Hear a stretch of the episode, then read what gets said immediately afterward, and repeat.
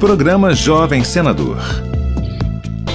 A estudante Keren Rapuk será representante do estado do Amapá no programa Jovem Senador. Ela estuda na escola Antônio Ferreira Lima Neto, na capital do estado, Macapá. Na redação premiada, Keren abordou a censura da liberdade de expressão e a falta de um despertar para interesses políticos no país. Apesar de estarmos vivendo os 200 anos de independência, ainda temos problemas que são culturas de antigamente, como por exemplo a intolerância política, que gera uma polarização desnecessária e faz com que a sociedade brigue entre si, quando na verdade deveríamos estar todos lutando com um só propósito, que é transformar o Brasil em um país melhor, e também o desinteresse para com a política pública. Acompanhe todos os detalhes do programa Jovem Senador no site senado.leg.br barra Jovem Senador uma produção Rádio Senado.